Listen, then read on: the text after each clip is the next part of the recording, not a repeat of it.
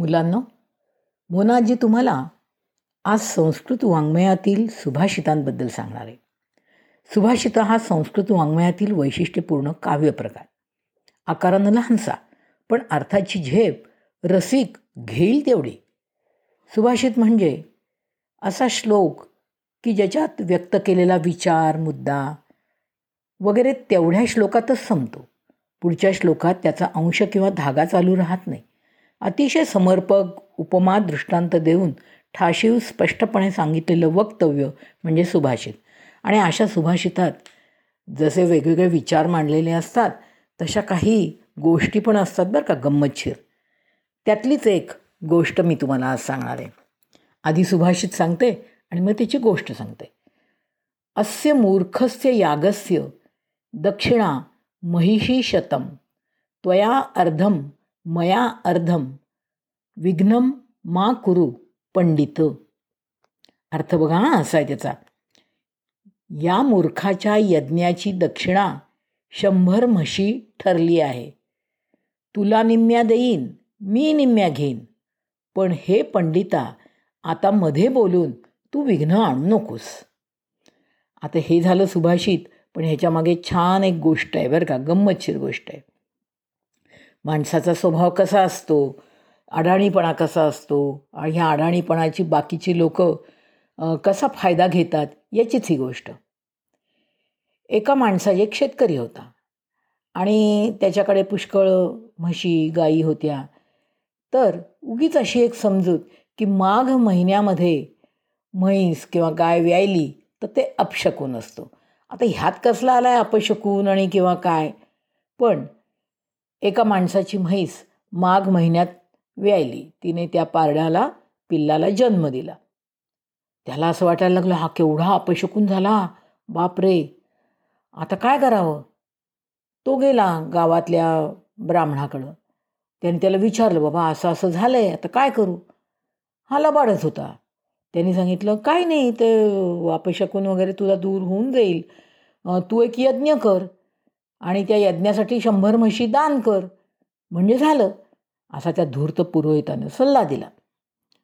तेव्हा ह्या श्रीमंतच होता तो शेतकरी.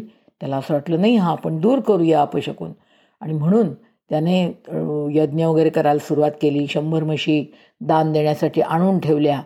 आणि तो यज्ञ चालू झाला. हा मंत्र म्हणतोय पुरोहित. तेवढ्यात एक एक दुसरा ब्राह्मण तिथे आला. आणि तो विचारायला लागला काय यज्ञ कशाबद्दल आहे? काय चाललं इथे? आता ह्या पहिल्या ब्राह्मणाला वाटलं आता आपलं बिंग फुटणार. आपण सा हा सांगणार त्याला की माझी म्हैस म मेहनत व्याली अपशकून झाला. मला यांनी सांगितलं यज्ञ करा म्हणून मी करतोय. मग आपलं बिंग फुटणार हे खोटं ठरणार. म्हणून त्याला गप्प करण्यासाठी त्या ब्राह्मणाला गप्प करण्यासाठी म्हणून त्या पुरोहितांनी काय गंमत केली माहिती आहे त्यांनी थेट मंत्राच्या उच्चारातच मी आत्ता वर म्हटला तो श्लोक म्हणायला सुरुवात केली. म्हणजे मंत्र म्हणताना कसं वेगळं असतं ना तसं त्याने हा श्लोक कसा म्हटला माहिती का? अस्य मूर्खस्य यागस्य दक्षिणा महिषी शतम त्वया अर्धम मया अर्धम विघ्नम मा कुरु पंडित. आता हे बाकीच्या मंत्राच्या आवाजातच किंवा त्याच्यात बरोबर स्टाईलनी म्हटल्यामुळे ब्राह्मणाला वा त्या ब्राह्मणाच्या लक्षात आला अर्थ. आणि शेतकऱ्याला वाटलं हे मंत्रच चाललेत. पण हा अडाणी माणूस तो काही आता तर बोलणारच नाही पण आता ब्राह्मणही त्याला त्याच्या लक्षात आलं की अरे आपण जर गप्प बसलो तर याची फी आपल्याला पन्नास म्हशी मिळणार आहे कारण त्वया अर्धम मया अर्धम. तुला अर्ध्या आणि मला अर्ध. तू आधी गप्प बस. या मूर्खाच्या यागामध्ये मी शंभर म्हशींची दक्षिणा घेतली आहे तेव्हा हे पंडिता तू आता मध्ये काय बोलू नकोस. ह्यातल्या मी अर्ध्या म्हशी तुला देईन. म्हणजे चौकशी न करण्याची किंमत.